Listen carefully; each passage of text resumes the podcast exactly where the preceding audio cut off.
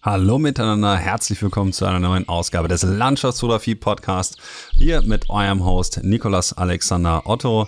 Und ich habe euch, wie ihr dann wahrscheinlich schon am Titel der Episode gesehen habt, Alexander Meyer hier in den Podcast geholt. Und Alexander und ich haben eine interessante Mischung aus Themen angesprochen. Allen voran natürlich einfach seine unfassbar schönen Landschaftsaufnahmen aus Neuseeland. Das ist ja so eins dieser Themen, die jetzt bei mir im Podcast noch nicht so oft angeklungen sind, dass jemand mal wirklich ganz um die Welt geflogen ist, um dort eben dieses wunderschöne Land zu porträtieren. Dann haben wir sehr viel über die Bergfotografie gesprochen und auch ein wenig über, was es eben so in den Bergen zu sehen gibt, was dort die Herausforderungen sind, welche Brennweiten man so benutzt und wie das so mit Mehrtagestrips ist und vor allen Dingen auch, wie Alexander gerne im Winter fotografiert, weil das nochmal so eine ganz eigene Ästhetik hat. Dann natürlich wie immer ein wenig was zu dem fotografischen Hintergrund, äh, wie er eben zur Fotografie gekommen ist und auch so ein bisschen um sein Umfeld. Der gute Mann kommt aus dem Schwarzwald und hat dann natürlich dann auch einige der schönsten Gegenden in Deutschland und auch ein paar der schönsten Wasserfälle direkt vor der Haustür. Dabei ist Alexander natürlich auch ein sehr, sehr sympathischer Kerl und deswegen werdet ihr auf jeden Fall sehr viel Spaß mit der Episode haben. Wie immer findet ihr natürlich alle Bilder in den Shownotes unter www.nikolasalexanderotto.net und dann einfach mal in den Blog gehen, falls ihr nicht ohnehin schon dort eben diese Episode gerade hört. Und alle weiteren Arbeiten von Alexander findet ihr auf Alexander Meyer, wird geschrieben natürlich dann EY in diesem Fall, photography.com. Sonst von meiner Seite aus noch kurz der Hinweis, dass mein Kalender für das Jahr 2020 zu erwerben ist in der Vorbestellung. Und äh, falls ihr also noch etwas braucht, was ihr entweder zu Weihnachten verschenken könnt oder um euch selbst eine kleine Freude zu machen und ein paar schöne Bilder an die Wand zu bekommen und mich dabei unterstützen wollt in dem, was ich tue, dann schreibt mir doch einfach mal eine Mail oder so. Schaut auf der Homepage vorbei in der Sektion Blog, da gibt es einen eigenen Eintrag mit allen Infos zu dem Kalender. Würde mich auf jeden Fall freuen, wenn ich einigen von euch davon einen zuschicken könnte. Und sonst Schaut vielleicht auch mal in der Sektion Workshops vorbei, falls ihr mal Lust habt, mit mir ein wenig in der Landschaft zu fotografieren und ein bisschen über die Herangehensweise meinerseits an die Landschaft lernen wollt. Natürlich freue ich mich auch immer über irgendwie geartetes Feedback. Ich habe neulich mal wieder bei iTunes vorbeigeschaut und mir ein bisschen von dem Feedback zu Herzen genommen. Und genau diese Art von Feedback könnt ihr natürlich jederzeit an mich herantragen, sei es durch die sozialen Medien, einfach per Mail oder gerne auch einfach dann direkt in einem Feedback, wenn ihr mir ein paar Sterne irgendwie auf iTunes oder Stitcher hinterlasst, da freue ich mich natürlich auch immer sehr drüber. Das hilft mir auch definitiv weiter. Ich habe neulich mal so geschaut, da war dann eine Podcast-Liste, die an mich herangetragen wurde. Und zum Thema Fotografie ist der Podcast hier gar nicht mehr so klein und hat schon ein paar Hörer. Und das habe ich natürlich allen voran meinen Gästen und meinen Hörern zu verdanken. Von daher erst nochmal vielen herzlichen Dank, dass dieses Format nach wie vor lebt. Und auch wenn ich jetzt momentan nicht so viel Zeit habe, mich dem zu widmen und äh, einige von den terminlichen Sachen hier auch schon wieder unter den Tisch gefallen sind, weil der jeweilige Fotograf oder die Fotografin gerade keine Zeit haben, bin ich auf jeden Fall gewillt, da noch ein wenig äh, weiterzumachen. Da werden auf jeden Fall noch ein paar Folgen folgen. Also vielen, vielen Dank an jeden einzelnen von euch, der sich den Podcast anhört und vielleicht auch an die eine oder andere Person noch heranträgt. Genau. Und nach den ganzen Danksreden hier wünsche ich euch dann sehr, sehr, sehr viel Spaß mit der 41. Episode des Landschaftsfotografie Podcasts im Gespräch mit Alexander Meyer.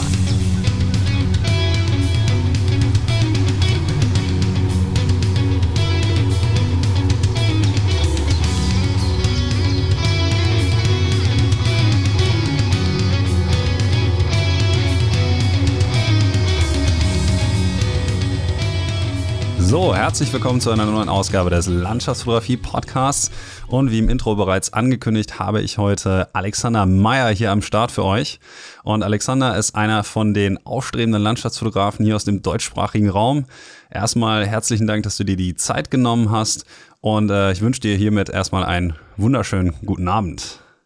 Jo, vielen Dank, Alex, für die Einladung. Ich musste gerade schon wieder ein bisschen schmunzeln. Aufstrebender Landschaftsfotograf, okay. Ja, so sehe ich das. Ja, Dankeschön. Ja, definitiv hast du dir die Blumen ja auch verdient, ne? Also wenn man sich deine Bilder anguckt, finde ich schon, äh, dass das eine zutreffende Beschreibung ist. Okay, ich nehme es mal an. ähm, allerdings, äh, wie am Anfang, ich meine, du hast ja schon vorher gesagt, dass du einige der Podcasts mal gehört hast, machen wir immer so eine kleine Vorstellungsrunde und ähm, da würde ich dich jetzt natürlich dann auch mal bitten, ist ja schon fast obligatorisch hier, ein, was heißt eigentlich, es ist obligatorisch, äh, dass du dich einmal kurz vorstellst, wie du dann eigentlich zur Landschaftsfotografie gefunden hast und wie da so dein Werdegang aussah. Okay. Äh, jo, mit der Frage habe ich schon gerechnet. Aha. ähm, ja. Äh, ja, ehrlich gesagt hat es bei mir ganz schön lange gedauert. Ich hatte mit Fotografie ehrlich gesagt wirklich überhaupt nichts zu tun. Ähm, ich war zwar immer recht kreativ, habe aber eher äh, gemalt und gezeichnet. Ähm, habe dann auch ja während dem Kunststudium die Möglichkeit eigentlich gehabt, in einem Fotostudio was zu machen, aber irgendwie hat mich das nie so wirklich interessiert.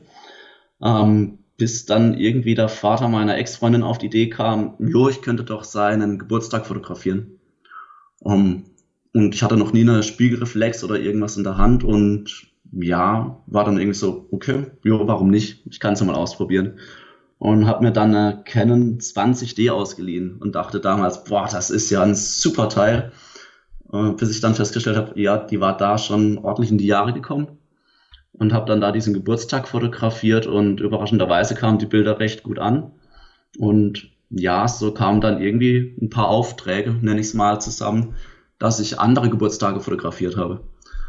Ja, und dann hat es so, ja, ging das immer weiter. Ich habe ein paar Feiern fotografiert, habe dann eine kleine Fotobox aufgebaut und dann bemerkt, nee, diese äh, äh Partyfotografie oder insgesamt Menschenfotografie ist überhaupt nicht meins. Und habe dann gedacht, ich probiere mal was anderes aus und bin zur Landschaftsfotografie gekommen. Das war, puh, lass mich mal rechnen, 2013 circa. Und ja, habe ganz einfach angefangen mit einer Canon 1000D, irgendeinem ganz billigen Stativ und habe da versucht, meine ersten Bildchen zu machen. Äh, sahen grausam aus, also ganz, ganz fürchterlich. Andere kommen erst so nach und nach in dieses HDR-Loch. Ich bin direkt damit eingestiegen. so, so ganz, ganz klassisch, äh, ja, üble Belichtungsreihen und dachte damals aber, boah, das sieht ja super gut aus. Eben, also heutzutage kann man sich die Bilder wirklich nicht mehr anschauen.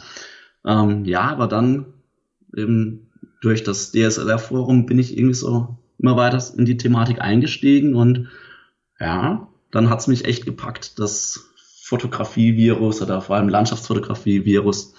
Und ja, dann hat sich das so nach und nach entwickelt. Ähm, neuere Kameras kamen dazu, neue Objektive und ja, seit zwei Jahren kamen dann auch so die reinen Fotoreisen dazu. Das heißt, davor habe ich eigentlich immer so, ja, das in meinem Umfeld eigentlich fotografiert. Da bin ich ja in einer recht guten Gegend eigentlich hier in Freiburg oder generell im Schwarzwald, habe dann hier im Prinzip alle Wasserfälle abgeklappert, die man so finden kann, ähm, nette Sonnenuntergänge. Und als ich die dann alle durch hatte, kam dann so der Wunsch, jo, jetzt muss was Neues her. Und ja, da kam die Schweiz dann gerade recht, muss ich sagen. ja gut, das ist geografisch genau. natürlich auch relativ nah bei dir verortet, ja. ne? Genau, und so hat sich das dann ergeben, dass ich äh, ganz tief drin stecke in dieser Landschaftsfotografie und auch ehrlich gesagt nichts anderes mehr machen möchte. ja, gut, ich sag mal so, es gibt ja ähm, so die billigen Klischees, was Landschaftsfotografen angeht, nämlich dass äh, viele sozusagen damit anfangen, einfach nur, weil sie sich noch nicht an das Motiv ähm, mit Porträts und so an Menschen rantrauen. Bei dir war es dann ja prinzipiell genau gegenteilig, dass du mit Menschen gearbeitet hast und dann das Interesse daran verloren hast, was ich ganz Exakt. interessant finde. Ähm, das ist ja eigentlich so eine Sache, die man eher unüblicherweise irgendwie annimmt. Aber ich habe vor allen Dingen noch eine Frage und das fand ich ganz interessant, weil du jetzt sagst, das DSLR-Forum. Ähm, mhm. Kann ich ja einmal kurz, ich glaube, du bist ja Blood Sugar, ne? Ja, ganz genau. Ist das, äh, ist das eine Anspielung an, an Pendulum bzw. The Prodigy? Äh, nee, aber auch Band äh, Chili Peppers. Ah, okay. Sugar Six Magic. Äh, ah, okay. Ja, ich dachte irgendwie, der, der Name, das habe ich schon mal gehört. Aber gut, Red Hot Chili Peppers ist nochmal ein anderes Genre, aber ja, ähm, schon. die Frage, die ich eigentlich stellen wollte, ähm, ist allerdings, ja. äh, welche Rolle eigentlich das DSLR-Forum, weil du sagtest, du bist da so ein bisschen reingerutscht und so, welche Rolle das DSLR-Forum für deine künstlerische Entwicklung dahingehend eigentlich gespielt hat, weil du da ja sehr, sehr aktiv warst, wohl, wenn ich so deine Postzahl mir so angeschaut habe, wenn du mal da aufgetaucht bist. Äh, ja, gut, die hat sich natürlich in den letzten ja, acht Jahren jetzt angesammelt. Äh, das Forum war für mich extrem wichtig. Ähm, eben, wie erwähnt, ich hatte mit Fotografie wirklich nichts am Hut. Ich kannte mich auch mit verschiedenen Kameramodellen überhaupt nicht aus. Und dann, ja, wie so ein typischer Anfänger natürlich, äh, habe ich mich dann oder ja auf die Suche begeben bei Google, äh, ja Fotoforum und bin dann irgendwie da gelandet und habe da meine ersten Fragen gestellt. Ähm, ganz typisch. Was für eine Kamera könnt ihr mir denn empfehlen, wenn ich Menschen fotografieren möchte? ja, die Standardfrage, die von jedem sehr beliebt oder sehr gemocht wird. ähm, genau, aber dann tatsächlich, also eben, als ich da hauptsächlich noch Menschen fotografiert habe, äh, war ich da gar nicht so aktiv. Äh, das hat sich dann eher ja, gesteigert, als ich dann mit den Landschaftsfotos angefangen habe. Ähm, und klar, da habe ich, also da war ich auf Instagram nicht aktiv, falls es das überhaupt da schon gab.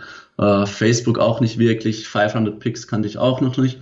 Und da war das dann so der erste Moment, dass ich mal wirklich äh, andere Landschaftsfotos gesehen habe von anderen Fotografen und die fand ich einfach dermaßen gut, dass ich dachte, ja, das würde ich auch gerne können. Und ist interessant, weil die meisten Leute sagen ja eigentlich immer so, dass, dass sie mehr oder weniger dann auch durch die sozialen Medien dazu gekommen sind. Und ja. ähm, halt, keine Ahnung, bei mir hat zum Beispiel ja mit DeviantArt bekanntlicherweise angefangen, mit anderen Leuten dann, die dann wirklich äh, erst durch Instagram oder so auf den Trichter gekommen sind. Gerade jetzt so bei den Leuten, die noch nicht ganz so lange dabei sind. Deswegen finde ich das interessant, dass du das DSLR-Forum nennst, weil ähm, das ist bis jetzt noch gar nicht so sehr aufgetaucht, weil ich immer so das Gefühl hatte, gerade auch in Bezug auf Fotografie sind eigentlich so die klassischen Foren mittlerweile sehr ins Hintertreffen geraten, weil die von der Struktur her vielleicht nicht, ne, ohne Feeds und sowas, ähm, nicht so ganz mehr up-to-date sind, was so das, das Teilen von Bildern und so angeht. Wie siehst du ja. das eigentlich jetzt, wo du quasi immer noch mehr oder weniger beides benutzt? Ich sehe es eigentlich ganz ähnlich. Ähm, ich hoffe jetzt, dass ich da niemandem auf Schlips trete, aber äh, das Forum ist für mich eigentlich mehr oder weniger tot, würde ich sagen. Hm. Äh, die Technik hat sich nicht verändert seit gefühlt 30 Jahren.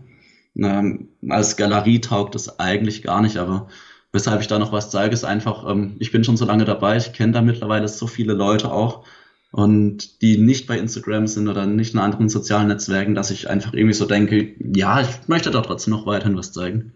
Hm. Aber würde ich jetzt einsteigen, würde mir wahrscheinlich nie im Leben einfallen, da jetzt Bilder zu zeigen. Na, das ist ähm, interessant eigentlich so. Generell jetzt haben wir so die in Anführungsstrichen deutschen Plattformen ja hier auch weniger vertreten. Also es gibt ja noch so ein paar andere, mhm. ja, wie zum Beispiel die Foto-Community oder so. Ja. Ähm, bist du da auch aktiv? Nee, überhaupt nicht. ja, ich, ich frage mich, bis, wenn ich mal so, so einen User hier finde, ähm, der, der das wirklich noch, noch benutzt, weil ich auch so das Gefühl habe, so die, die klassischen deutschen Austauschmedien ähm, sind nicht mehr so besonders frequentiert unter Landschaftsfotografen. Lasse ich mich übrigens, falls das irgendjemand hört, gerne eines anderen, äh, eines besseren belehren vielmehr. Ähm, ja, also falls jemand ein gutes Forum kennt, äh, nur her damit. Ich mag das eigentlich nämlich mehr. Aber ja, es genau. gibt ja für die Leute, die englischsprachige Sachen mögen, gibt's ja äh, Nature Photography Network, NPN. Das wurde ja quasi von ja. einigen Leuten, wie unter anderem Sarah Marino und so, wieder aus der Wiege gehoben. Aber das ist natürlich eher, sagen wir mal, auf den amerikanischen Nordkontinent beschränkt, was so ja. die ganzen User oder so angeht und auch die ganzen Fotos, die man dort sieht. Ja. Sowas müsste man als Äquivalent eigentlich mal in der deutschen Szene etablieren und mal schauen, ob sich das nicht vielleicht sogar halten kann. Würde mich mal interessieren. Ja. Müsste man mal einen guten Programmierer finden, ne? Und dann mhm. Das kommt dann wieder ja, so auf die, auf die Liste mit, mit Zukunftsvisionen, ne? die man mal mach, machen müsste. Ja, aber dadurch, dass Instagram einfach dermaßen viel abgreift, ähm, ja, glaube ich, dass es schwierig sein wird. Ja, schade eigentlich. Aber ähm, wie ist das dann bei dir eigentlich dann weitergegangen? Du sagtest, du hast dann irgendwann angefangen auch mit Reisen und so, nachdem du bei dir mhm. mehr oder weniger den Vorgarten abgeklappert hattest. Ist es so, wenn ich jetzt mal einfach so herausfrage, dass du, wenn, nachdem du die weite Welt gesehen hast, unter anderem ja auch äh, Neuseeland, da will ich später ja noch mal ein bisschen drauf kommen, mhm auf das Thema, dass du weniger bei dir vor der Haustür fotografierst. Ich habe jetzt mal ein bisschen recherchiert, habe mal bei dir so geschaut, was du über die Jahre alles hochgeladen hast.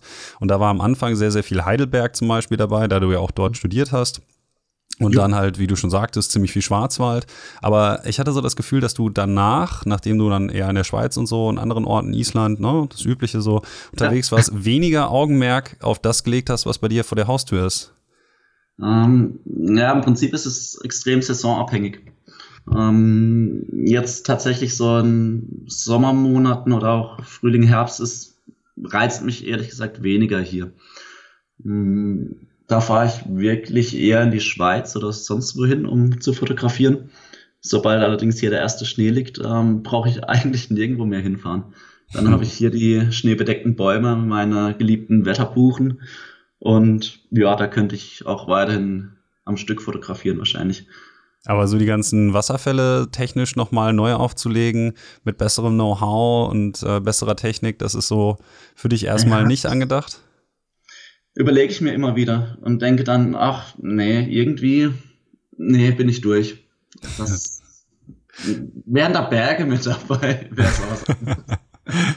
Ja, ich finde das immer so ein bisschen, ähm, ich meine, äh, ich komme ja aus dem Ruhrgebiet, das heißt, ich wäre dankbar für alles, was irgendwie vor der Haustür an fotogenem Kram zu haben ist. Ja. Da ist ja bei uns wenig, äh, weder Wald noch Berge noch Meer noch irgendwas im Prinzip.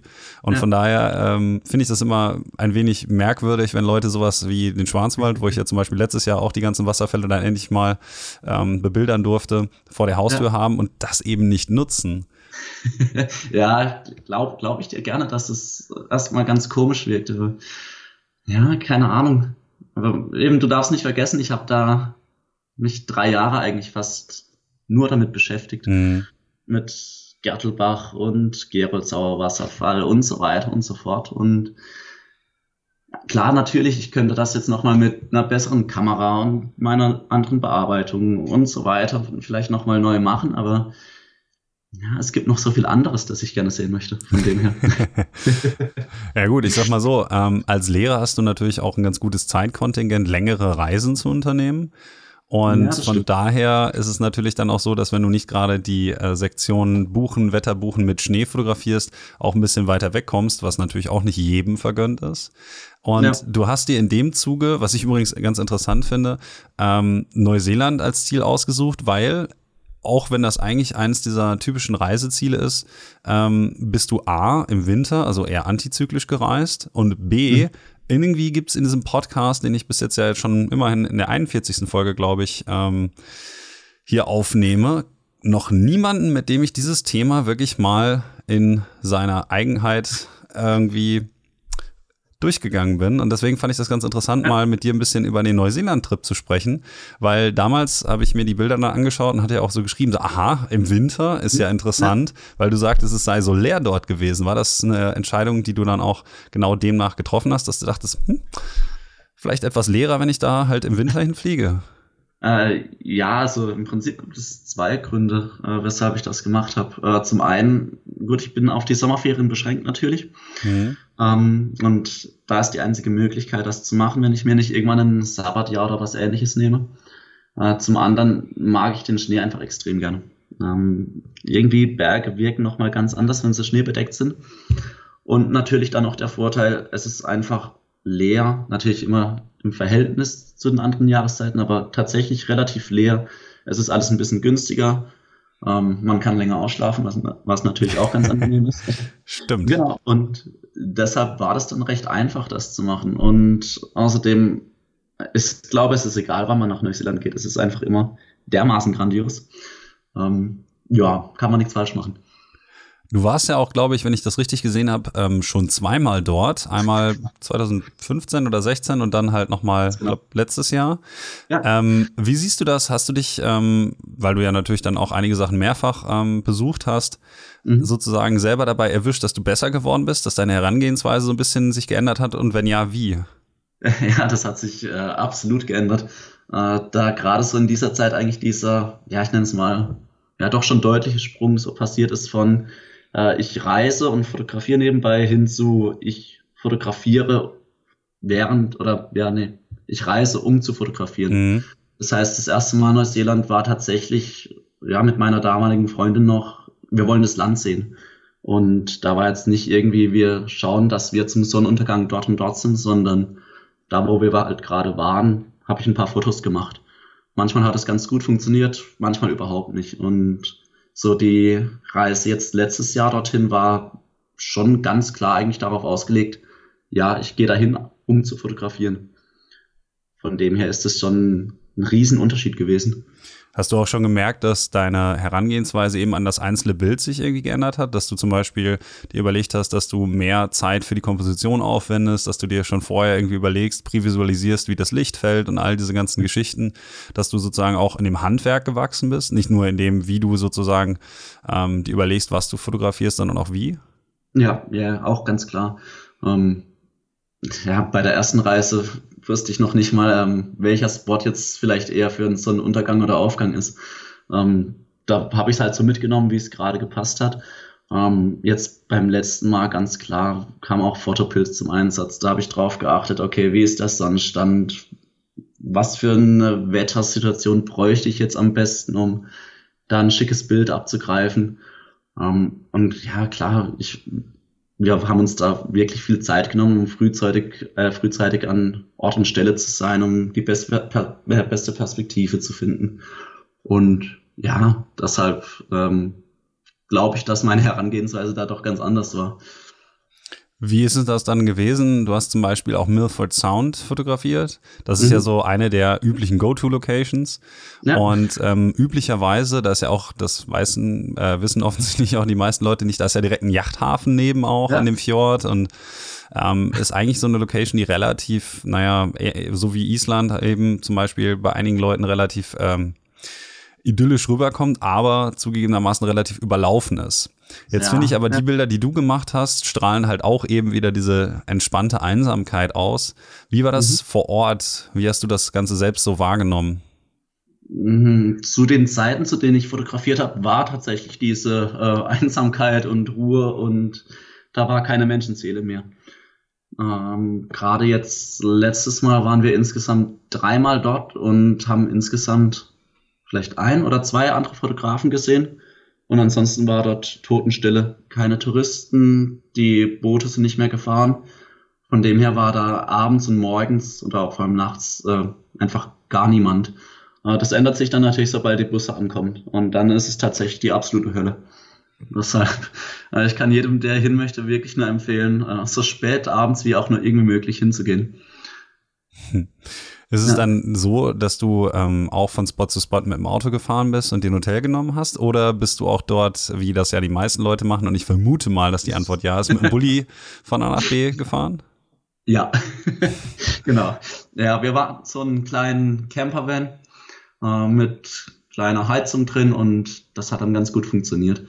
Ähm, mit Wandern war leider nicht ganz so viel, wie ich zunächst noch gehofft hatte, aber dadurch, dass ja in Bergen ja einiges an Schnee lag und wir da jetzt nicht die passende Ausrüstung dabei hatten, äh, ging da nicht so viel. Und Neuseeland ist aber auch wirklich echt gut mit dem Auto zu machen. Wenn man natürlich jetzt nicht die abgelegenen Stellen erreichen möchte. Ja, das ist halt so die Sache, glaube ich. Also ich habe ja ähm, zumindest schon ein ganz gutes Set an Koordinaten und wollte auch immer mal runter. Das ist einfach mhm. nur so eine Kostensache. Ja. Ähm, deswegen interessiert mich natürlich auch, was für dich eigentlich dann so wirklich, naja, zu den Highlights gehörte dessen, was ihr so gesehen habt. ähm, weil das sind immer so, so Milford Sound ist halt so einer dieser üblichen Punkte. Dann gibt's natürlich noch äh, Fjordlands National Park und so. Mhm. Ähm, Jetzt überlege ich gerade, bevor ich mich jetzt irgendwie Waitomo Cave oder so zum Beispiel noch in so ein paar Ecken. Was war denn genau. sowas, was, was dich wirklich abgeholt hat? So, was waren so die schönsten Erfahrungen, die du auf dem Roadtrip hast machen können? Äh, ganz, also insgesamt ist Neuseeland einfach unglaublich schön, finde ich. Ähm, aber rausgestochen hat jetzt dieses Mal äh, der Rundflug um den Mount Cook. Das war ein dermaßen unglaubliches Erlebnis. Äh, das ist unvergesslich. Kann ich auch wirklich nur jedem empfehlen, das zu tun. Ist zwar auch wirklich teuer, sehr, sehr, sehr teuer. ähm, es lohnt sich aber. Es ist, ja, die Landschaft von oben zu sehen. Und ja, der Unterschied zu hier ist halt auch, dort sind keine Dörfer zwischen den Bergen, sondern das wirkt tatsächlich noch wie so eine Art unberührte Natur. Und das ist, ja, unglaublich.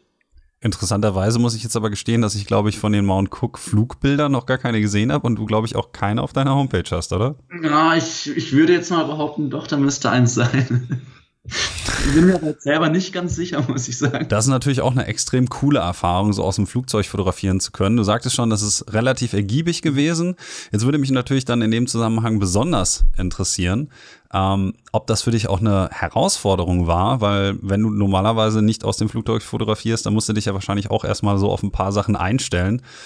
Wie war denn das so für dich? Mhm.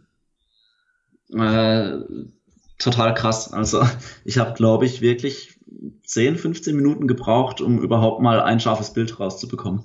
Äh, alles hat gewackelt, das Fenster war offen, weshalb es mir immer wieder die Kamera dann verrissen hat. Ähm, dadurch, dass es natürlich in einer ordentlichen Höhe war, im Winter ähm, war ich dann auch halb erfroren irgendwann. Äh, aber ja, irgendwann habe ich mich dann drauf einstellen können und dann ging es auch tatsächlich einigermaßen. Der Ausschuss war zwar trotzdem noch relativ hoch, aber irgendwann hatte man dann so ein bisschen den Dreh raus.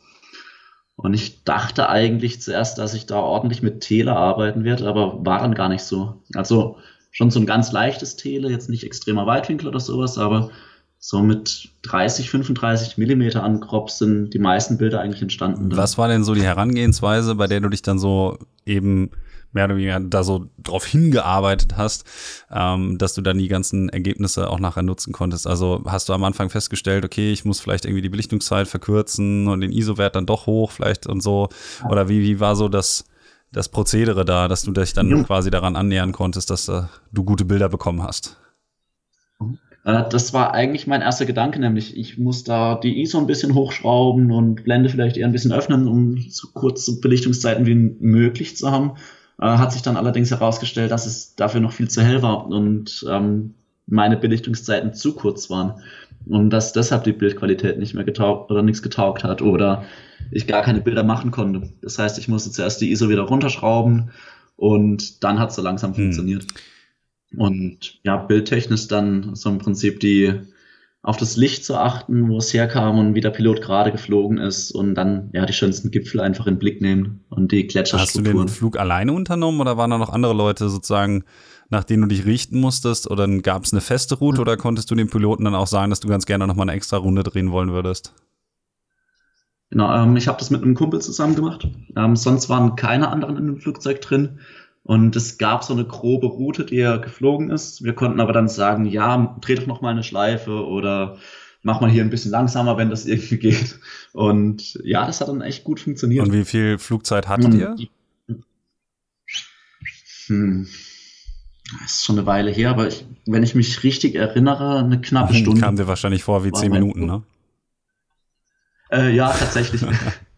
genau, und ich, ich hatte davor halt so eine klare Bildidee eigentlich im Kopf, so dieses typische, die äh, Flüsse, die aus dem Tasman Lake rauskommen und sich dann so schön durch das Tal winden, das so von oben zu fotografieren. Äh, das hat dann überhaupt nicht funktioniert, weil das Licht da überhaupt nicht gepasst hat. Äh, dafür sind ganz andere Bilder entstanden, die ich davor eigentlich gar nicht vor Augen hatte. Wobei man dazu auch sagen muss, dass wir einfach grandiose Bedingungen hatten mit äh, so einer niedrigen Wolkendecke, die über der Westküste hing. Und das sah einfach unglaublich gut aus. In echt tatsächlich auch noch deutlich besser als auf den uh, Fotos. Jetzt stellst du natürlich dein Licht ein wenig unter den Scheffel.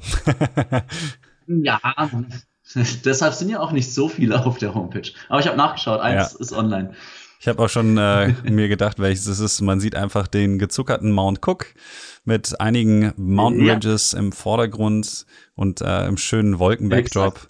Das packen wir dann auch nachher mal in die ja. Show Notes. Ansonsten findet ihr natürlich auch alle Aufnahmen einfach auf Alexanders Homepage unter www.alexandermeyerphotography.com slash und dann Mountain and Lakes. Das ist eine der drei Galerien. Da sollte man sowieso mal vorbeikommen. Also von daher. Ganz klare Sache. Unbedingt.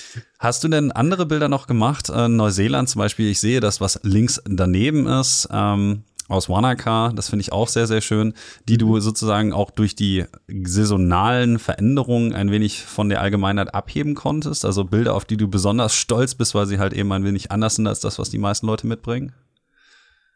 Mhm, äh, ja, da war hauptsächlich am Mount Cook tatsächlich auch wieder was am äh, Hooker Lake. Äh, da hatten wir an einem Morgen unglaubliche Bedingungen. Also die Wolken haben zwar gefehlt, dass es so ganz perfekt ist, ähm, aber da haben sich morgens die Eisschollen gestapelt und das sah völlig irre aus.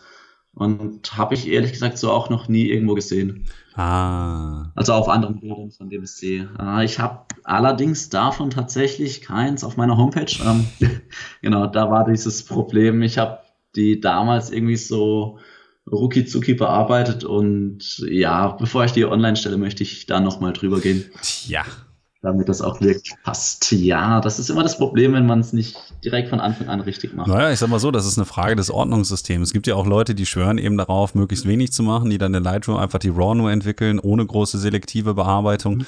und dann damit zufrieden sind. Und dann gibt's halt Leute, die ne, drei Stunden mhm. mit extra Light Bleed und, und äh, Perspective Blend und was es da alles für lustige Techniken gibt, die immer so ja. aus Amerika rüberschwappen noch verwenden und dann Ewigkeiten mit einem einzigen Bild verbringen. Wie ist das denn dann bei dir, wenn du jetzt so ein Bild aus Neuseeland dann nach Hause gebracht hast? Wie lange Zeit ähm, widmest du diesem Bild dann immer so im Durchschnitt? Boah, extrem unterschiedlich. Aber ich würde mal sagen, circa eine Stunde, glaube ich. Hängt jetzt aber weniger damit zusammen, dass ich da irgendwie extrem viele verschiedene Techniken oder sowas verwende, sondern ja, benutze da oft irgendwie noch so ein bisschen so dieses Try-and-Error-Prinzip ähm, und bearbeite dann wieder eine Viertelstunde lang, lösche wieder ein paar Sachen raus oder mache die Deckkraft wieder auf nur 10% und fange nochmal wieder weniger von vorne an.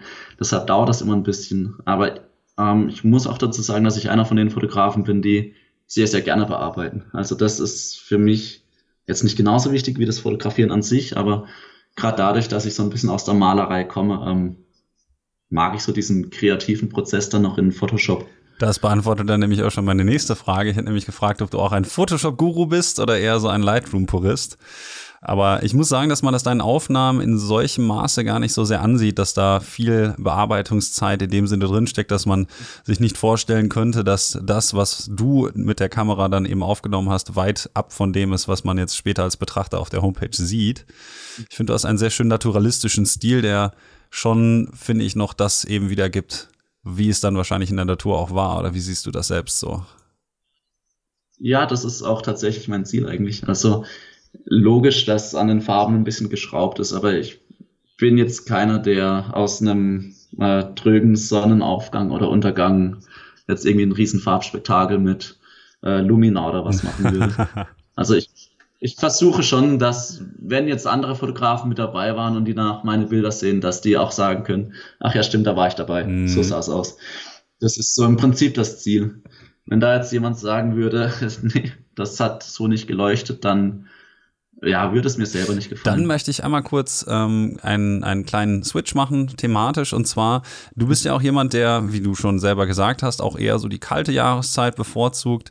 Und auf der anderen Seite bist du jemand, der mhm. unglaublich viel Zeit wohl auch damit aufbringt, wenn ich mir so deine Bilder aus der Schweiz anschaue, eben selber mit einem Backpack auf dem Rücken durch die Gegend zu laufen und dann eben sich die schönsten Spots rauszusuchen.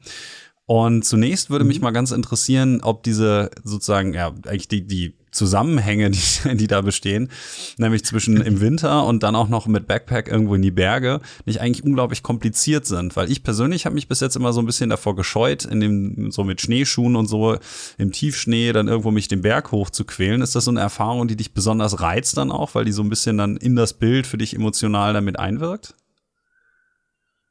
Ja, also ehrlich gesagt, ich sträube mich da auch immer noch vor einigen. Also ich bin jetzt auch kein Wintersportler oder ich auch weder Bergsteiger noch irgendwas und habe auch meine Schneeschuhe jetzt erst seit letztem Winter. Aber irgendwie finde ich das einfach ja nochmal eine ganz andere Erfahrung. Es macht mir unglaublich viel Spaß und ich hasse die Hitze. Also alles, was über 25 Grad ist, ist für mich sowieso schon viel zu viel. Und da eignet sich natürlich der Winter dann ganz gut. Und ja, ich musste auch sagen, das, was ich da jetzt mache, sind keine richtig krassen Touren oder was im Winter, sondern da schaue ich schon drauf, dass es jetzt nicht vollkommen abseits einer Piste ist oder ähm, dass ich schon noch im halbwegs bewohnten Raum unterwegs bin oder nicht zu weit von der Straße entfernt. Ähm, genau, macht es aber einfach total Ist das gern. dann für dich auch einfach ähm, noch so ein Faktor, dass dann einfach weniger Leute unterwegs sind oder spielt da die Ästhetik, wie du am Anfang ja schon einmal kurz hast äh, anmerken lassen, die Hauptrolle? Äh, eher die Ästhetik, muss ich sagen. Ähm, ich finde, also auch wenn ich es auf vielen Bildern nicht so schaffe, mag ich es eigentlich total gerne, wenn alles so ein relativ einfach in Anführungszeichen wirkt. Also aufgeräumt, bisschen minimalistisch angehaucht. Und da hilft es natürlich extrem, wenn die Landschaft schneebedeckt ist und nicht alle tausend Steinchen zu sehen sind, sondern eine schöne weiße Schneedecke. Ich finde, und gerade das Licht jetzt ähm, so zur blauen Stunde, wenn das reflektiert, das ist dermaßen schön einfach, dass ich das im Winter viel, viel lieber habe als jetzt im Sommer. Und wie machst du das dann, dass du dir über, vorher überlegst, zu welchem Schnee sozusagen Stand oder zu welchem ja, klimatischen Stand du dann irgendwohin aufbrechen willst? Weil ich hatte das häufiger schon mal, dass dann einfach, wenn man noch, ähm, naja, sagen wir selbst im Juni im Prinzip schon irgendwo unterwegs ist oder so, die ganzen Seen halt alle komplett zugefroren und zugeschneit sind und dass es auch bestimmte Areale gibt, in denen es nicht ganz ungefährlich ist aufgrund von Lawinengefahr und so. Ähm, wie handhabst du eigentlich dann solche Risiken, dass du dich nicht für umsonst auf den Weg machst? Zum einen ganz klar äh, Lawinensicherheit auf jeden Fall immer checken. Ähm, ich hatte es auch mit ein paar Schweizer Freunden darüber. Es ist also eigentlich darf man ja nicht ohne irgendwie ein Gerät unterwegs sein und man muss sich, sollte sich eigentlich da wirklich gut auskennen. Ich vertraue da momentan noch so ein bisschen auf die Online-Hinweise, wo es jetzt wirklich gefährlich ist, da mhm. gehe ich mhm. nicht hin. Also wenn es Online-Warnungen dastehen. Ähm, und ansonsten Webcams in der Nähe schaue ich da einfach extrem oft an. Ähm, und eben wie du ja schon gesagt hast, als Lehrer bin ich da zeitlich tatsächlich doch auch relativ flexibel. Ähm, dass wenn ich jetzt sehe, oh, da hat's geschneit, äh, fahre ich auch mal eben dahin. Zum Beispiel Seealpsee habe ich im April gemacht, als es noch mal kurz geschneit hat. Ähm, und dann bin ich abends losgefahren, nächsten Morgen dort fotografiert und wieder zurück. Bisschen irre wahrscheinlich, aber ähm, ist jetzt eher ein Ort, an den ich ansonsten nicht gehen würde, weil mir zu viel los wäre. Aber da war relativ klar, es ist unter der Woche. Ähm, Neuschnee, da wird kaum jemand den Weg hochlaufen. Also dachte ich mir, ja, das ist meins, da gehe ich hin. Und sonst wenn du über Nacht zum Beispiel mal irgendwo oben bleibst, woraus du auch bestimmtes Equipment, einen ganz guten Schlafsack oder so? Oder ist es dann schon so, dass du wirklich aus dem Camper ja. hochläufst und dann wieder runter? Im Winter ist das natürlich mit dem Sonnenaufgang ein bisschen einfacher. Genau, eben also entweder ich laufe dann wieder runter und schlafe wieder im Camper oder in einer Hütte. Also das geht an manchen Orten in der Schweiz ganz gut auch im Winter. Jetzt gerade so am Fuerka Pass gibt es eine nette Hütte, die auch im Winter offen hat und da kommt man auch an sehr, sehr schön. Sind dann eigentlich so die meisten Passstraßen, die du dann brauchst, im Winter auch frei? Weil das ist ja auch nochmal so eine Problematik, je nachdem, wie die Schneefälle sind. Da ja. muss man ja sozusagen eine Menge Vorarbeit eigentlich leisten, um überhaupt zu erfahren, ob man an die ganzen Orte noch hinkommen kann. Ne? Ist das nicht auch so ein bisschen. Ja, genau. Hast du schon mal die, die Situation gehabt, dass du irgendwo hin wolltest und dann war so, ja, jetzt bin ich da, aber geht nicht? Puh, lass mich überlegen. Nee, ich glaube nicht. Ähm, dadurch, dass es in der Schweiz relativ einfach ist, äh, es hat einfach kaum einen Pass offen. Das heißt, sobald da der Herbst endet, sind die Pässe alle zu. Ähm, das heißt, wenn man da im Winter noch irgendwo hoch möchte, ähm, heißt es auch die Passstraße hochlaufen, was zum Teil auch für Fußgänger gesperrt ist. Aber es gibt einige, da sind dann doch noch Winterwanderwege. Das heißt, man läuft die Passstraße nach oben, die man sonst gemütlich mit dem Auto hochfahren würde. Hast du das dann auch schon mal gemacht? Das Bedeutet, ist doch bestimmt ja. frustrierend, oder? Extrem. Es gibt nichts Langweiligeres, als sowas hochzulaufen, aber äh, hat natürlich den Vorteil, dass nahezu mm. niemand oben ist. Das ist. Ja, klar spielt bei mir da auch immer so das eine Rolle, ja, möglichst wenig Menschen. Ist es denn so, dass du dir in Zukunft auch überlegt hast, dann vielleicht mal ein bisschen länger oben zu bleiben? Weil die Atmosphäre direkt in den Bergen im Winter stelle ich mir ja unfassbar episch vor. Und wenn man dann auch noch keine Leute um sich herum ja. hat oder so, ist es doch bestimmt auch gar nicht so schlecht, mit einem Four-Season-Tent und dann irgendwie in einem vernünftigen Downschlafsack mal ja. eine Nacht oben zu bleiben, oder? Absolut. Äh, das ist so ein Traum. Tatsächlich fehlt aber das Equipment noch dafür. Äh, wird aber höchstwahrscheinlich auch kommen. Freunde, die das jetzt wahrscheinlich hören werden, lachen, weil ich mir weiterhin kein Zelt gekauft habe und es seit zwei Jahren ankündige.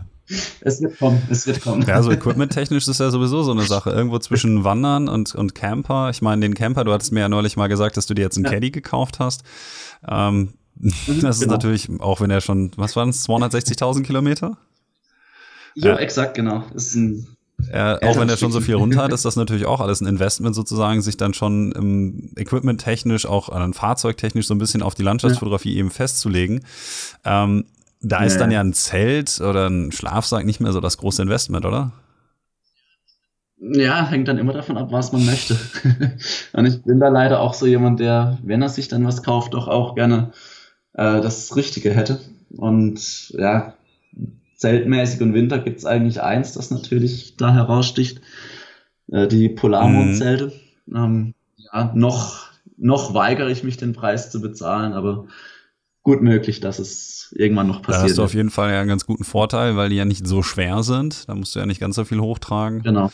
Ja. Was wären denn so Ziele in der Schweiz, bei denen du dir dann auch so denkst, so, ah, für so eine Mehrtagestour, da muss ich unbedingt mal im Winter hin, weil ich muss zugeben, dass ich ähm, nur von sehr wenigen, zum Beispiel von Niklas Römmelt oder so, den ich auch schon im Podcast hatte, so Winteraufnahmen aus den Alpen gesehen habe. Von daher hättest du dann natürlich auch ein gutes Alleinstellungsmerkmal, weil die wenigsten das diese Torturen dann auf sich nehmen. Ja, ja puh, gute Frage. Das Problem an der Sache ist, dass also ich natürlich da Ideen hätte, dafür allerdings auch noch Skifahren können müsste oder am besten können sollte. Weil das wäre natürlich der Traum, ähm, auch mit so einer Skitour oder nee, Ski, äh, ja, einer Skitour zu machen im Winter. Das wäre perfekt. Und Möglichkeiten, hm. Ja, im Prinzip alles im Wallis wäre genial. das ist einfach, ja, das sind die Berge am schicksten, das hätte was, aber ja, muss man mal sehen, wie sich das irgendwann mal realisieren lässt. Wie ist es dann so mit Equipment? Was nimmst du dann eigentlich immer so alles mit, wenn du so auf den Berg gehst? Ich denke ja mal, wenn ich mir so dein, dein Modus operandi anschaue, ähm, habe ich schon so das Gefühl, dass du größtenteils, du hast ja eine Fuji, ne, auch mit, dem, mit einem Standard-Zoom wahrscheinlich mhm. arbeitest und weniger eigentlich so mit einem Ultraweitwinkel, ne? Ja, tatsächlich bin ich da ein bisschen von weggekommen. Also das 1024 von Fuji kommen schon noch häufig zum Einsatz. Allerdings äh, schleppe ich mittlerweile auch das äh, 100 bis 400 den Berg mit hoch und das ist auch relativ häufig im Einsatz. Ähm, wiegt natürlich auch was, äh, schleppe ich aber gerne mit hoch. Es scheint ja in der letzten Zeit, ich meine, du bist ja auch schon ein bisschen länger dann eben dabei, so, so eine ähm, mhm. ja, Renaissance eigentlich der, der Telefotoaufnahmen weil die meisten ja, Leute haben sich ja so das Ultraweitwinkelige so ein bisschen ähm, vielleicht satt gesehen oder so. Ähm, ist das bei dir ähnlich ja. gewesen jetzt, wenn du sagtest, du nimmst es erst seit kurzem mit? Ähm, ja, also ich habe das erst seit kurzem von dem her. Ähm, ja, aber ja, ich sehe es eigentlich ähnlich, wie einige deiner Gäste auch schon gesagt haben. So dieses extreme Weitwinklige hat sich so ein bisschen abgenutzt einfach.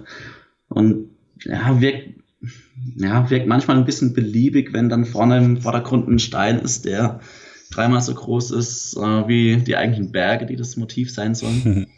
das finde ich immer ein bisschen schade dann. Also nicht, dass ich das nicht auch machen würde und eines meiner letzten Bilder ist gerade so ein Bild, wie ich zu meiner Schande gestehen muss. Mache ich auch weiterhin gerne, aber ja, wenn die Bedingungen passen, finde ich eine Teleaufnahme von einem Gipfel einfach auch was unglaublich Schönes. Naja, also ich sag mal, ich würde da ja auch nicht irgendwie entweder oder, ich würde ja eher dafür plädieren, dass man ja. einfach beides machen kann. Das sollte jetzt auch gar nicht irgendwie abwertend genau. gewesen sein. Also ich bin ja immer noch einer, ich komme davon nicht los. Ja. 90 Prozent meiner Aufnahmen sind ja, irgendwie so um die 20 Millimeter, also irgendwie zwischen 16 und 24 Millimeter äh, oder 14 und 24 Millimetern.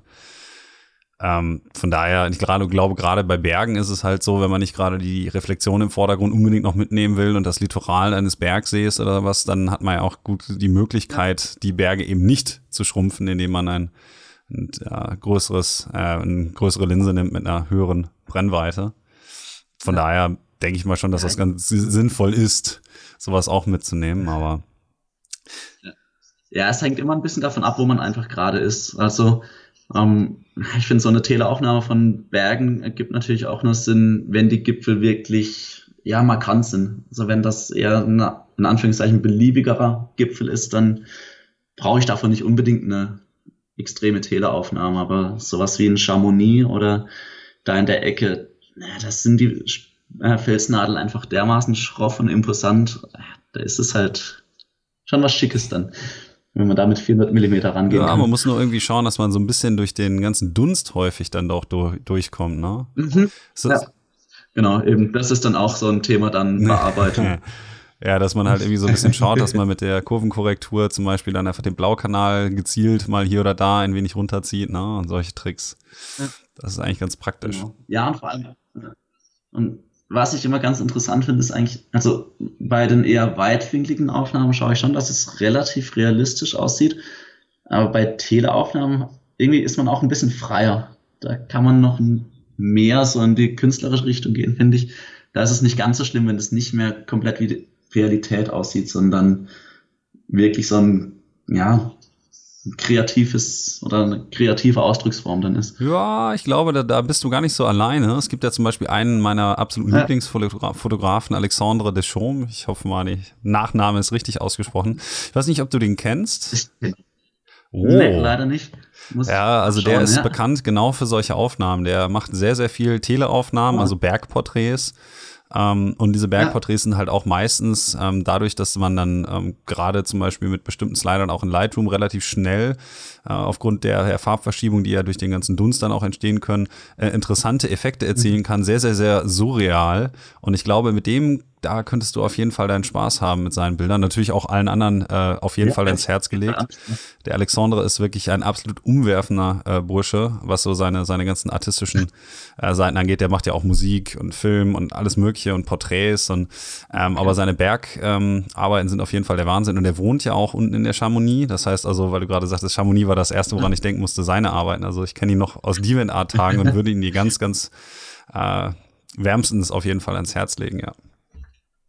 Okay, ja. muss ich mir anschauen, ja. Danke für den Tipp. Ich habe aber noch eine Frage zum Thema Wandern. Und zwar, ähm, ich mhm. sagte ja so ein bisschen, ähm, so im Winter, okay, gehst du dann wieder runter in den Camper, aber im Sommer machst du doch garantiert auch mal so Mehrtagestouren, oder? ähm, muss jetzt überlegen, wann ich das das letzte Mal gemacht habe. Ähm, ich muss ganz ehrlich sagen, ich bin kein Wanderfan. Ich hasse Wandern. Mittel zum Zweck, ne? Ich, absolutes Mittel zum Zweck. Äh, ich erinnere mich früh, also daran, wie ich früher jedes Mal gemotzt habe, wenn es irgendwie darum ging, komm, wir gehen wandern. Ähm, das war eine absolute Horrorvorstellung. Und ich weiß nicht, ob ich wandern gehen würde, wenn ich äh, keine Kamera dabei hätte. Ähm, von dem her mehr Tagestouren habe ich schon gemacht, allerdings jetzt diesen Sommer hm. gar nicht. Also Klar, ich war immer für mehrere Tage unterwegs und habe dann mal eine Nacht im Zelt übernachtet, bin dann aber eher wieder runter, weitergefahren und woanders wieder hoch. Das ist eher so das, was ich eigentlich ganz gerne mache. Ja gut, mache. ich meine, das ist ja schon eine Zwei-Tagestour, hm. weil du eine Nacht oben bleibst. Ja, gut, ja, wenn man das eine Mehrtagestour nennen möchte, ja. Also, also ich, ich bin ja hier. also für eine Nacht. Ja, also äh, dein Wort in Gottes Ohr oder meins. Also ich, ich persönlich behaupte, das ist eine Zweitagestour. Von daher. okay. Gut. Ja, dann mache ich sehr häufig. Ich meine, du sparst dir ja auch ein bisschen Weg, ne? Also du kriegst halt einen Sonnenuntergang und einen Sonnenaufgang für einmal hin und zurück.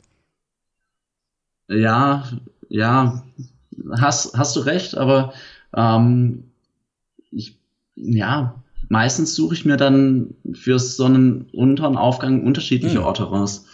Ähm, wie jetzt vor kurzem, ja, ein Grinselpass am einen Abend auf der einen Seite hoch zum Sonnenaufgang dann wieder auf der anderen Seite. Ähm, um dann jeweils so das, in Anführungszeichen, Beste mitzunehmen. Hm. Also, ja, erfordert dann natürlich noch mehr Bewegung. Und so ungern ich auch wandern gehe, so gern mache ich Sport von dem her. das ist ja okay. gut, das ist äh, ähnlich wie bei mir eigentlich. Also Wandern ist für mich auch so ein bisschen Mittel ja. zum Zweck. Eigentlich wenn, nur, weil wenn man nämlich mhm. den, das ganze Equipment dabei hat und dann irgendwie 20, 25 Kilo den Berg hochschleppt, macht das irgendwie keinen Spaß mehr. Wenn man aber so ja, einfach nur mit einer Flasche Wasser prinzipiell los, los, loslaufen würde, mein Gott, dann wäre das natürlich auch wieder was ganz anderes. Sozusagen, wenn man immer von den ganzen Leuten überholt wird auf irgendwelchen Trails, denke ich mir immer so, ja, ja, wenn ihr so viel ja. auf dem Rücken hättet wie ich, dann wäre das auch, ne? Also, ja, Versucht mir auch mal wieder einzureden. ist natürlich jetzt auch nicht schlecht. Ähm, ich habe übrigens noch, ähm, ich hatte dich ja quasi schon ein bisschen vorgewarnt, dass ich noch eine ganz, ganz interessante Frage mhm. von einem äh, Zuhörer bekommen habe, auch ein guter Freund von dir. Und zwar ähm, möchte ich dann einmal kurz diese Frage kurz, äh, ähm, naja, zumindest sinngemäß wiedergeben, weil ich glaube, da könnten wir noch mal ein wenig ähm, drüber quatschen. Und zwar ähm, möchte der Alex Essling von dir wissen, äh, was du für die größten Hausaufgaben hältst, die auf Landschaftsfotografen zukommen werden, so in den nächsten fünf Jahren, A technisch, B in der Nachbearbeitung und C gesellschaftlich. Jetzt sagte ich ist, die Frage macht natürlich ein Fass auf. Ich bin übrigens extrem dankbar. Das ist ein sehr, sehr schöner Denkanstoß. Ähm, was hältst du denn für die Landschaftsfotografen Hausaufgabe Nummer eins, was das Technische angeht? Was glaubst du, kommt da in den nächsten fünf Jahren? Boah, was eine Frage. Danke, Alex. ähm, die größte Hausaufgabe. Puh. Technisch, schwierige Frage, da ich äh, technisch, ehrlich gesagt, kenne ich mich gar nicht so gut aus. Hm, lass mich überlegen. Ja, ich bin gespannt, wo es hingehen wird. Ähm, ich habe mittlerweile das Gefühl, dass Filmen auch echt immer wichtiger wird. Hm, da bin ich gespannt, ob das auch noch stärker wird, dass noch viel mehr Fotografen auch tatsächlich unter die Filme gehen. Wenn ich da jetzt an Stefan Forster zum Beispiel denke, der jetzt auch unglaublich gute Videos macht und eigentlich ja aus der Fotografie kam oder das auch weiterhin macht, könnte ich mir vorstellen, dass das ein großes Thema sein wird. Also, dass gerade wenn man erfolgreich sein möchte, in Anführungszeichen, dass man damit auch noch arbeitet.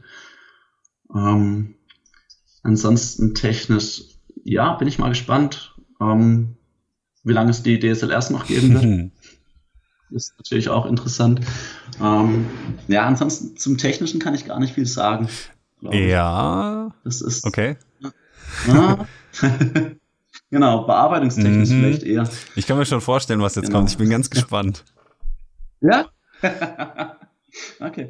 Ähm, ja, also zum einen bin ich natürlich extrem gespannt, wo es hingehen wird. Ähm, eben zum einen, klar, jetzt momentan gerade der, die Insta-Bearbeitung, nenne ich es mal, ist jetzt gerade natürlich der Hype, aber ich bin gespannt, wo sich das hinentwickeln wird. Und äh, ich glaube, Kilian war es, der vor kurzem auf Facebook was gepostet hat, ähm, eine animierte Wald oder ein animiertes Waldbild. Ähm, ja, mal schauen, wie lange es noch dauert, bis Fotos in Anführungszeichen noch nötig sind oder ob man nicht einfach alles direkt rendert und dann immer seine perfekte Lichtstimmung hat. Das könnte interessant sein. Ich glaube werden. wirklich, dass wir davon äh, unglücklicherweise nicht mehr weit entfernt sind. Das heißt, der Wert ja. eines Bildes wird wahrscheinlich noch weiter sinken. Auf der anderen Seite ist natürlich nichts irgendwie auch nur ansatzweise für die Authentizität eines solchen Bildes irgendwie als, als Untergangsszenario denkbar, weil die Erfahrung, die man natürlich auch einfach macht, während man diese Aufnahme macht und diese dann auch eben zu teilen mit anderen Leuten, ich glaube, das kann kein Renderprogramm der Welt ersetzen. Na, niemals, niemals. Die Frage ist halt nur, ähm, ob dem Betrachter das dann so wichtig ist oder ob der sich nicht so oder so über schöne Bilder freut und ob das dem jetzt so wichtig ist, wie es entstanden ist oder sich sagt, Jo, das sieht super aus, gefällt ja, mir. Ja, das ist eine gute Frage. Eigentlich könnte man das sozusagen ein bisschen weiterspinnen. Ja. Es gibt ja diesen unfassbaren Diskurs zwischen, oh, das ist gefotoshoppt, das ist fake, mi, mi, mi, mi. und den Leuten, die dann sagen, naja, mein Gott, äh, ich habe da halt irgendwie ein Milky Way ähm, drüber gebastelt oder irgendwie Nordlichter über Paris oder ja. so ein Blödsinn. Und ähm, mhm. eigentlich ist so der, der Duktus der Leute, wenn ich so mich einfach mal so umhöre und meinen Ohrenboden halte, dass die meisten Leute diese Authentizität von größtenteils unverfälschten oder sagen wir mal wenigsten ein bisschen aufpolierten Aufnahmen wesentlich mehr wertzuschätzen wissen, als wenn Leute Composites machen, die dann irgendwie aus irgendwelchen ja. Bildern wild zusammengebastelt sind. Ich glaube, wenn man das sozusagen weiterspinnt, ähm, ist es dann zumindest innerhalb der Szene wohl wahrscheinlich auch so, dass diese ganzen Render-Geschichten wahrscheinlich strikt abgelehnt werden, weil ihnen eben sozusagen die Natürlichkeit und auch eben der direkte Naturbezug, dass man weiß, dieser Baum existiert oder diese, dieser Sonnenuntergang hat stattgefunden, ja. zu wichtig ist.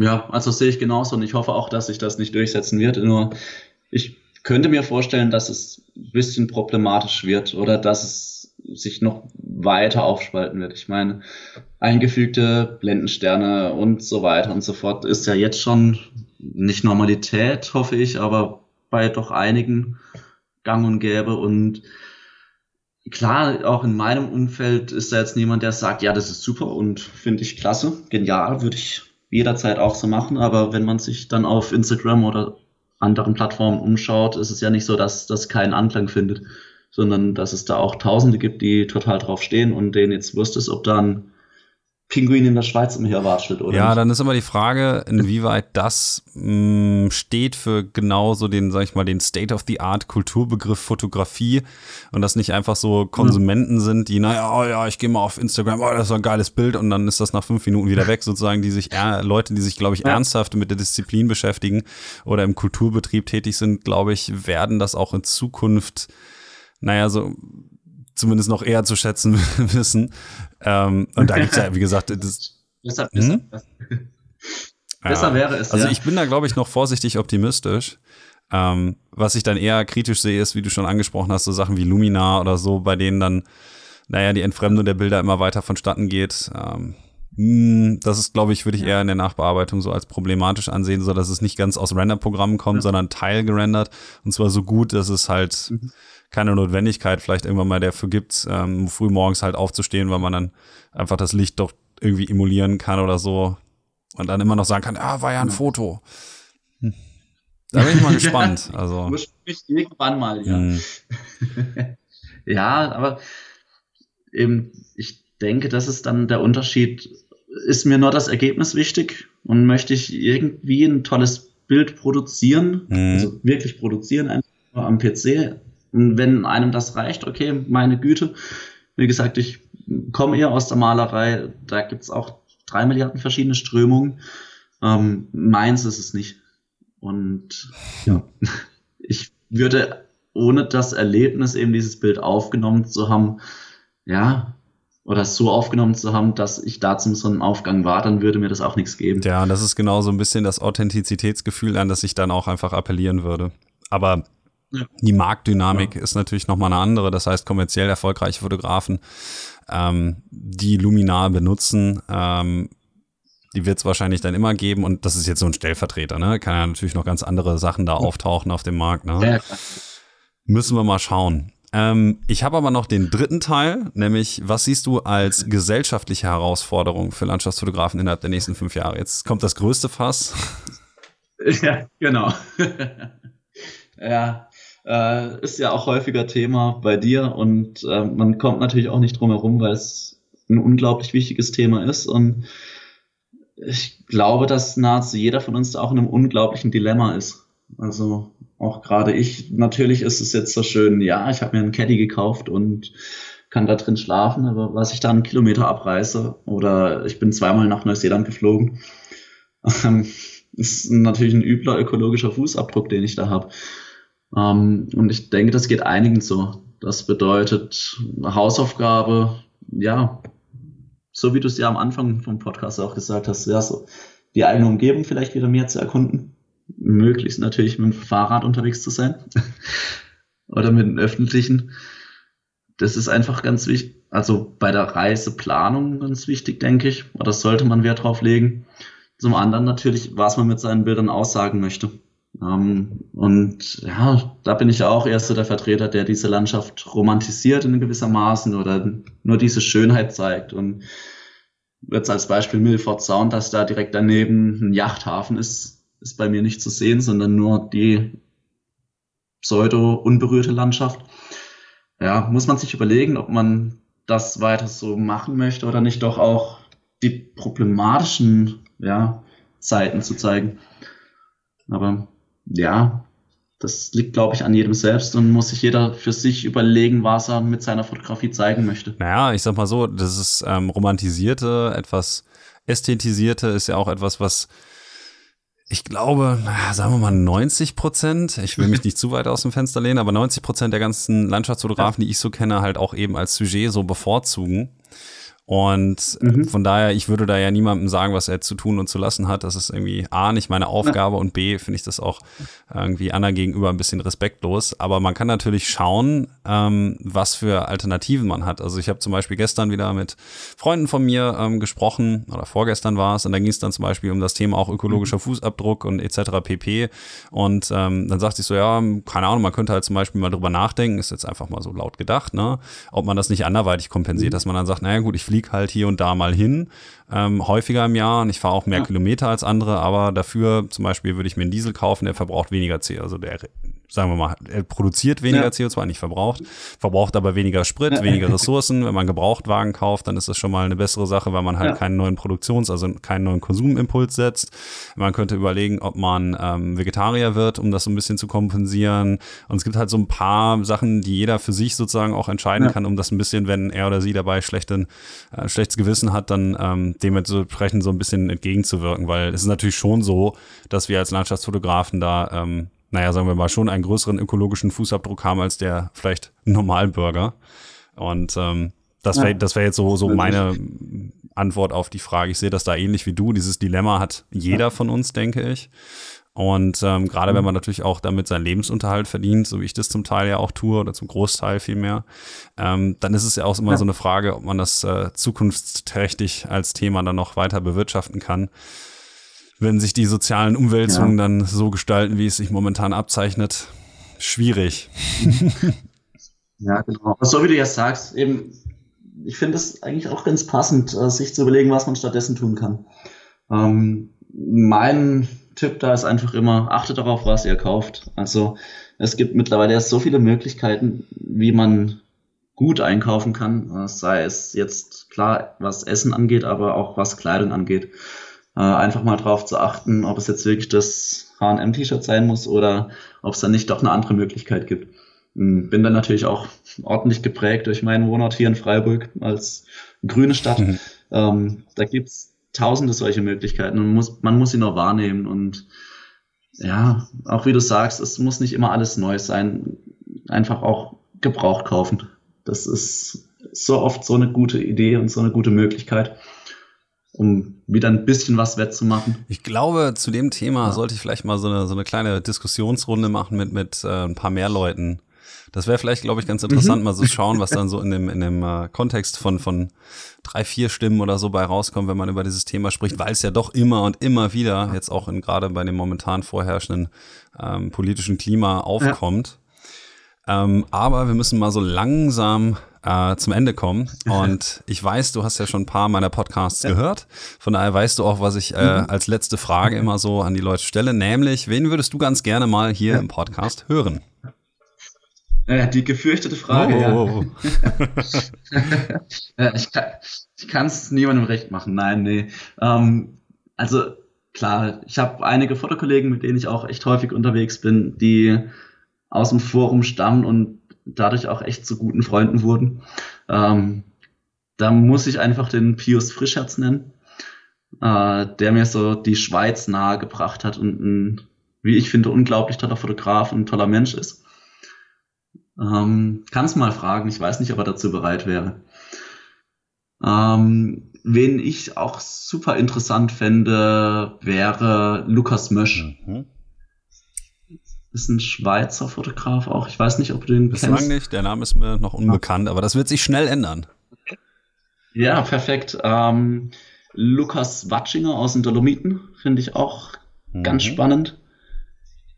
Und von den großen Bekannten, den du auch noch nicht hattest, äh, Tobias Riese. Ja, mit dem habe ich schon gesprochen. Ähm, der Mann ist so mhm. unglaublich beschäftigt, dass wir schon den Termin zweimal ja, verlegt bzw. abgesagt hatten, nachdem wir sagten, ja, demnächst machen wir das mal. Und dann so, nee, ich habe doch noch. Hm, und ja, gut, aber er wäre also immerhin bereit. Ja, dazu. wir haben einfach äh, noch keinen Zeitpunkt. Also es gibt einige Leute, mit denen ich in, in Kontakt stand ja. schon und das wurde dann immer wieder verschoben und das ah, schwierig und davon habe ich so, so, so sechs, sieben Kandidaten, bei denen es einfach bis jetzt noch nicht geklappt hat. Aber äh, ich gebe mich ja. auch da positiv und glaube, dass das äh, rein optimistischerweise schon irgendwann klappen wird. ich drücke die Daumen, weil von dem würde ich tatsächlich auch gerne noch ein bisschen was hören. Persönlich kenne ich ihn leider nämlich noch nicht, aber finde seine Fotos einfach unglaublich. Da kann spannend. ich dir nur beipflichten, da bin ich ganz bei dir. Ist auch so einer der, der ersten Fotografen, die so im Alpenraum unterwegs waren, von denen ich sehr, sehr viel Bildmaterial konsumiert mhm. habe und das auch bis heute noch tue. Das ist eine ganz gute Inspirationsquelle. Ja, auch unglaublich mhm. vielseitig, finde ich. Das ist alles mit dabei, was die Schweiz ja, zu bieten hat. Auf jeden Fall. Da muss ich mal schauen, dass ich den guten Mann an die Strippe kriege. Aber ähm, müsste ich mich erstmal ganz herzlich bei dir bedanken, dass du bereit warst, hier ein wenig mit uns zu quatschen im Landschaftsfotografie-Podcast. Und äh, hoffe mal, dass dir das auch ein bisschen Spaß gemacht hat. Absolut. Ich bedanke mich bei dir, dass ich. Ja, ganz, äh, ganz gerne. So, ich will ja auch ein klein bisschen schauen, dass ich so die Leute alle ein bisschen miteinander vernetze und jetzt äh, wissen auch wieder alle so ein wenig mehr über Alexander Meyer. und zwar nicht den äh, Burschen aus äh, Amiland, den man da findet, wenn man, wenn man deine äh, Homepage ein wenig äh, nicht, nicht ganz korrekt äh, sucht. Ja. Genau, deshalb, deshalb Alexander. Genau, ne? AlexanderMeyerPhotography.com. Ja. ja, dann Genau, Würde ich sagen, ähm, wir quatschen nachher noch mal kurz äh, wegen Bildertransfer und all solchen Geschichten. Und ähm, ich wünsche dir dann sonst ansonsten erstmal einen wunderschönen guten Abend, äh, noch das, was davon noch übrig ist. Und äh, vielen Dank dir. Ne? ja, schön. Okay, bis dann. Ciao.